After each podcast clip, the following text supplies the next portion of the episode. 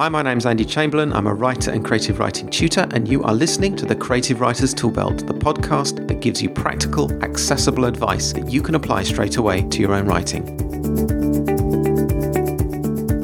And welcome to episode 76 of the Creative Writers Toolbelt. This is the first of two episodes looking at the issue of why the sound of our writing is so important. And to start with, I'd like you to think of a piece of music that you like, something that particularly moves you. Imagine it in your mind for a moment. Listen especially to the rhythm of the music, the way in which the tune encourages an emotional response. If you can, stop this podcast for a few seconds and just imagine that piece of music playing in your mind. Now, if your piece of music had lyrics, you'll have noticed how the music transforms those words, giving them life and energy and meaning. Music has immense power. It's able to express feelings and moods. It's able to create atmosphere through rhythm, the range of instruments playing, the interplay of harmony and melody. The sheer quality of the sound can make a massive impact on us. And the written word also has a kind of music to it as it's read, and that music, the sound of those words, can go a long way to enhancing or hindering the whole experience of the reader. Now, you might think that the main part of a story is its content, those dimensions that we've been covering, like plot and setting and character. But in fact, the presentation of a story consists of two basic elements. First, there is, of course, the story that you're telling, but secondly, there's also the way that you tell the story, the way it sounds to the reader, and both of these aspects need to be excellent if you're going to succeed. The sound of words individually and together have power. The way words work together, their rhythm, their pace, and the ease with which they convey meaning, all of these things contribute to the quality of your work. And it doesn't matter whether we're writing to entertain or to convey understanding or to do both of these objectives, the sound of what we write is a critical issue. So, what do I mean by the sound of a piece of writing? Well, in this episode, we're going to look more closely at the issues that affect the sound of our writing. We're going to try and understand what good writing sounds like and work out how we can apply some practical techniques to achieve that quality in our work. And to help with this, I'm going to refer to two books in particular, both of which I recommend to you. And these are The First Five Pages by the literary agent Noah Lukeman and Steering the Craft, a 21st century guide to sailing the sea of story by the author Ursula Le Guin. Now, both of these people believe that the way in which the narrative is constructed and the way it sounds to the reader are critical elements in good writing. Noah Lukeman, for example, says this There is a sound to prose. Writing is not just about getting a story across, it's also, if not mainly, about how you get there. Now, this guy has represented Pulitzer Prize and New York Times bestseller writers, and he knows what good writing is. And Ursula Le Guin also knows what she's talking about. For those of you who haven't heard of her, she's won numerous awards across science fiction and fantasy genres and beyond. She's an SFWA Grandmaster and has received the National Book Foundation's Medal for Distinguished Contribution to American Letters. And on the subject of the sound of writing, she says this An awareness of what your writing sounds like is an essential skill for a writer. So, with the help of these experts, let's have a look at some of the problems related to the sound of writing, and then we can move on to some of the practical techniques for fixing them. First of all, sentence construction and punctuation. If writing sounds wrong, it's often because there's a problem with the sentence construction. Now, there's nothing subtle or deeply technical about this. A poorly constructed sentence is pretty obvious to most readers, and it can bring your otherwise brilliant story to a juddering halt. Sentences can be poorly constructed because they're too long, or too short, or badly punctuated. Let's consider the first of those three conditions. Listen to this sentence. It is not simply enough, when planning for retirement, to think that the state will provide in a way that it has been doing for decades an adequate pension so that in our twilight years, as we look to wind down and rest and hope for long term security, and the hope that we will be looked after just fine, when the evidence gathered recently and critiqued by some of the finest minds indicates that rather than being the great provider that our parents and even grandparents took for granted, the state will actively be seeking, with an eye to fiscal responsibility, ways to cut some of the escalating costs costs which old age pensions represent, and if they have a chance to claw back some of the income enjoyed by the more wealthy old through a propagation of taxes, licenses, and fees, and of course that perennial curse of the middle classes, the subject of complaints in the broadsheets, the inheritance tax. Now, I've written that as one sentence, and clearly it's too long and too convoluted, and any reader will have trouble navigating their way around the whole thing. And the consequence of this is that they will either stop reading or they'll be so distracted by the complexities of what's being said that they won't actually pay attention to the meaning. Now, at the opposite extreme, consider this passage. You can go. I'll be there. I'll look for you. I'm bound to find you. It's a big place. We all know that. There's time to look. You won't be alone for long. Make sure you look for me. We'll find each other. It'll be okay. Now, here we've gone to the other extreme. That's 11 sentences in a very short space. And although what I've said might make broad sense, the fact that they are all short sentences means that the rhythm of the piece is wrong. Now, the current trend in popular writing is away from longer sentences to short, punchier ones, and there will often be merit in cutting sentence lengths, but as Ursula Le Guin says, prose consisting entirely of short, syntactically simple sentences is monotonous, choppy, and irritating. If you use just short sentences, even in dialogue, it's hard to create complex mood and feeling, or to construct an argument or a sense of place and setting.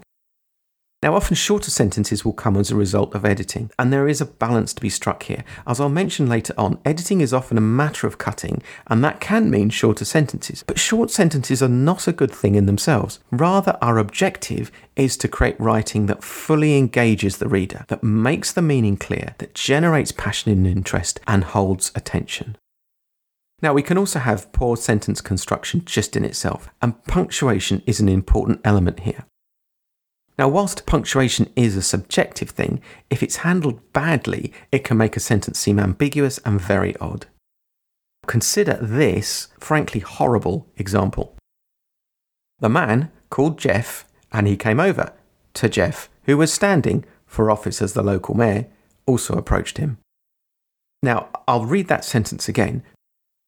The man called Jeff and he came over to Jeff, who was standing for office as the local mayor, also approached him. Now, this sentence is a disaster of commas and missing semicolons, and it's all over the place. Clear punctuation helps the reader to understand what they're reading. As Ursula Le Guin says, punctuation tells the reader how to hear your writing. That's what it's for. And sentence construction and punctuation are both really doing the same job. They're there to assist the reader in understanding the meaning of the piece of writing. When they go wrong, there is misunderstanding and confusion. But when they work, the message of the writing is conveyed with clarity and precision. Right at the beginning of her book, Ursula Le Guin says this about the sound of writing The test of a sentence is does it sound right? She also goes on to talk about the pace of a piece of writing, and she says this The chief duty of a narrative sentence is to lead to the next sentence. And here she's making the point that good writing keeps the story moving. It has energy. But if you get these things that I'm talking about wrong, if the sentence construction doesn't work, if the punctuation doesn't work, then the sentences do not flow on. The piece does not have pace, and the reader will stop, they'll become confused, and they might well walk away. Let's move on to another source of problems with the sound of writing, and that is tired idioms and cliches. So let's start with some definitions first of all. An idiom is a phrase or an expression that has crept into the language as a representation of an idea or a meaning. For example, at the drop of a hat means without hesitation or instantly. The ball's in your court means it's up to you to make the decision. Now, the problem with idioms in written communication is that whilst they start out fresh and effective, as they're used again and again, they're almost like a piece of chewing gum. They lose their flavour, they become tired, and eventually just irritating. The same thing can happen with metaphors. Now, a metaphor is a figure of speech applied in a way that helps to give someone a sense of what's happening. Let me give you an example of a couple of metaphors. The wheels of the justice system turn slowly. They hung on every word she said. These phrases are not meant literally, but they do convey a sense of meaning within them. One of the other problems that makes the sound of language jar and break down is a mixed metaphor, which is a combination of two metaphors. And that combination is likely to cause confusion. So, for example, the metaphor getting your ducks in a row means getting organised, whereas singing off the same sheet means a group of people uniting around a purpose. But if you bring these two together, you might get getting your ducks to sing off the same sheet, which might be slightly amusing, but it's probably going to confuse the reader. Now, there are two problems with all of these phrases. First, they might be used incorrectly, so that their meaning is obscured and confusing. And secondly, as I've already mentioned, they might get used so much that they start to feel tired and hackneyed, and to your reader, they become a cliche. Let me give you an example of how this can go wrong. Consider this passage. If we're going to put ourselves in a position where we can see the wood from the trees and grasp the nettle in relation to the problem of climate change, then we will have to start to think outside the envelope. In order for us to make a success of this thinking, we need to prioritize our objectives and focus on the mission critical aspects of the piece. It's terrible, isn't it? It's just wrong. It's just a horrible passage. And it's wrong for several reasons. First of all, it's wrong because it's full of tired cliches like see the wood from the trees and grasp the nettle. Secondly, it's also wrong because there's this ridiculous mixed metaphor in it. We will have to start to think outside the envelope, which is a horrible hybrid of thinking outside the box and pushing the envelope. There's also some baggy connecting phrases in here, like if we are going to put ourselves in a position, and then we will have to start to think. And these are what I want to look at next. So, the third problem is baggy connecting phrases. This is a real problem, I think, for people who do a lot of writing in their business lives. It's easy when we're just banging out emails for us to end up using waffly, baggy phrases which could either be cut or replaced with one or two words. Let's go back to my last example. I'll read it for you again. If we're going to put ourselves in a position where we can see the wood from the trees and grasp the nettle in relation to the problem of climate change, then we will have to start to think outside the envelope. In order for us to make a success of this thinking, we need to prioritize our objectives and focus on the mission critical aspects of the piece. Now, there are some very baggy connecting phrases in this passage, like if we are going to put ourselves in a position and then we will have to start to think, and in order for us to make a success of. Now, these all could be replaced with nothing at all or with one or two words. So, for example, the phrase, if we are going to put ourselves in a position where we can see the wood from the trees and grasp the nettle in relation to the problem of climate change, can be boiled down simply to, if we're going to deal with climate change. And as for this phrase, in order for us to make a success of, you could just completely cut that out. Let's look at another area where there are problems, and that's repeating words. Now, this is a problem that's fairly simple to deal with, and it's fairly simple to identify as well because when you read your work, these repeating words will come out. There'll be echoes of them as you read the passage. So, listen to this example. The yellow balloon bobbed and then floated up into the sky. The little boy had released the string attached to the balloon for a moment, and that was enough for the balloon to slip away out of reach. The boy stared up at the balloon as it shrank from sight, blown aloft by the wind and the heat, tossing the balloon around in the air currents, shrinking the balloon as it flew further away into the sky. Now, one of the problems with this passage is simply that the word balloon appears too many times. We can hear the echo of it and it jars slightly. In fact, the word balloon is used six times in that passage. That's way too much. Now, the easy way and the best way to solve problems like this is to just use a pronoun. So the pronoun it can stand in for the word that we're repeating. And that pronoun gives relief to an overused noun. And it's fine as long as it's clear what the it refers to. So, those are some of the problems that you can have with the sound of your writing. But what about the solutions? Well, a lot of these problems can be resolved by using the same strategies, and all of these strategies are really focused on one thing, and that's getting your editing right. The editing phase is where problems within sentences and within paragraphs and even within longer passages of work can be examined and resolved. And here are a few practical tips to help you do this. First of all, you must believe in editing practically everyone should edit their work. Now, it's possible that you think your prose is perfect from the first draft, but that's very unlikely to be true. There are a few writers who write their best work the first time. Most of those writers are actually terribly bad writers, much worse than you are, and no amount of editing will help them. So for them, it's a waste of time doing any editing because their stuff is just irredeemable. Then there are a very few writers who are at the other end of the spectrum. They are geniuses and they produce perfect work first time. Now, if you're one of these people, why are you listening to this podcast? Go away and write great prose. For the rest of us, the editing process is going to be relevant, essential, occasionally painful, but ultimately rewarding.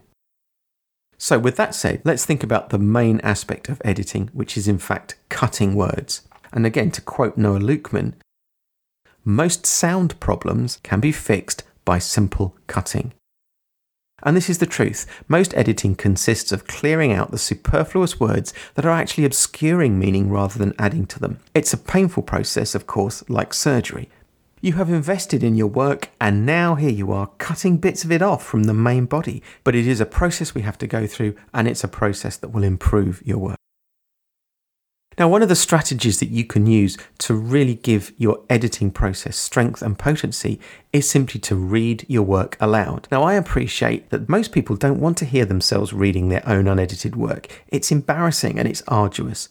And nearly everyone struggles to find a space where reading their own work won't impact on somebody else. You might even need to go outdoors somewhere to do this. But the rewards are significant. There are aspects to the sound of writing that can be much better detected when the words are spoken than when they're simply read silently. And these rewards can come in the form of spotting mistakes in sentences, like repetitions or turns of phrase or punctuation that doesn't work. But there's also a benefit that comes from reading a longer passage this will give you an insight into the way your writing sounds over a period of time. It will allow you to understand the overall rhythm, the overall flavour of what you're saying, and it will help you to discern what is and what is not your authentic voice. The next thing to think about is getting someone else to look at your work. If you've read and reread your stuff and you've edited it and re edited it and you've taken it as far as you can go, you might now benefit from having someone else look at it.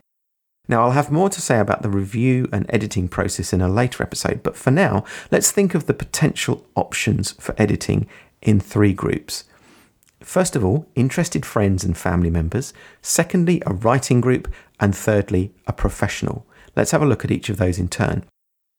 First of all, you might give your work to a friend or a family member, and they're quite likely to be amenable to that, but they're not likely to give you an honest response, either because they don't have the technical ability to do so, or because they don't want to upset your feelings, or perhaps both.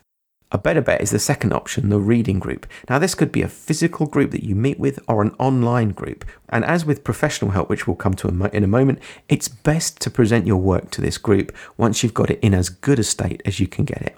The other alternative after that is to get your work professionally critiqued. Now, I'm a strong advocate of this practice. I know it's difficult because it costs money, but once you've done the best you can with your work, it is incredibly helpful to use the services of a professional editor. And the kind of advice that you can get is the sort of thing that you won't get from friends, you won't get from family, and you won't even get from amateur editors that you know in your writing group. One last tip leave your work to mature. There is a benefit that we can get from the perspective of time. If you've edited your work several times over, your familiarity with it can become a hindrance. You fail to see mistakes because you simply read them into the script. You lose the capacity to see outside your work, to see what else it could be. And one way to solve that problem is to put the manuscript away for a while, several days at least, and then to come back to it when you will have a fresh perspective. You might spot some mistakes, and you may also have some new ideas about what you can do with the manuscript. So there's a range of ideas to help you improve the sound of your work.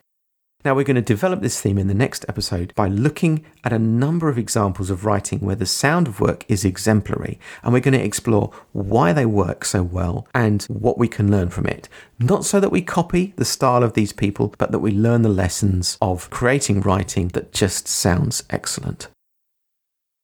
So that's it for this episode. I hope all of this has been useful to you. Today I have quoted from the following works The First Five Pages by the literary agent Noah Lukeman and Steering the Craft A 21st Century Guide to Sailing the Sea of Story by the author Ursula Le Guin. I'll get some show notes up on Pinterest. I think I'll put that hideous sentence with all the pauses in it onto Pinterest as well so you can have a look at it.